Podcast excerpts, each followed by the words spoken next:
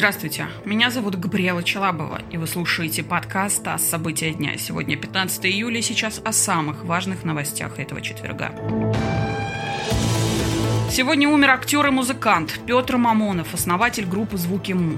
Ему было 70 лет. О смерти артиста сообщила его жена и менеджер Ольга Мамонова. Более двух недель назад Петра Мамонова доставили в больницу в коммунарке с коронавирусом. Состояние актера оценивали как тяжелое.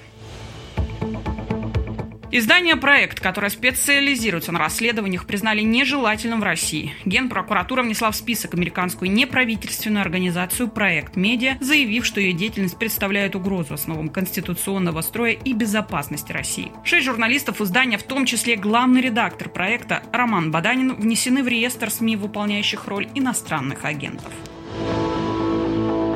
ФСБ сообщила о предотвращении теракта в Москве. Задержан гражданин России, который планировал взорвать самодельную бомбу в местах массового скопления людей. ФСБ возбудила уголовное дело, но личность задержанного не раскрыла. Германии из-за проливных дождей притоки Рейна, а также небольшие реки вышли из берегов. В результате наводнения, по предварительным данным, погибли 42 человека. Под ударом стихии в первую очередь оказались земли Северный Рейн-Вестфалия и Рейнланд-Пфальц. Несколько населенных пунктов фактически отрезаны от внешнего мира из-за проблем со связью. Десятки человек считаются пропавшими без вести.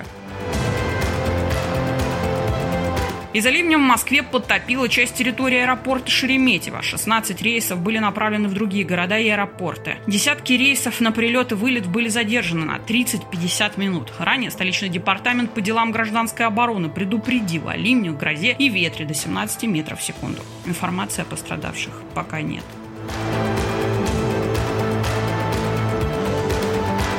Это подкаст о события дня». Эти и другие новости читайте на нашем сайте и в наших соцсетях.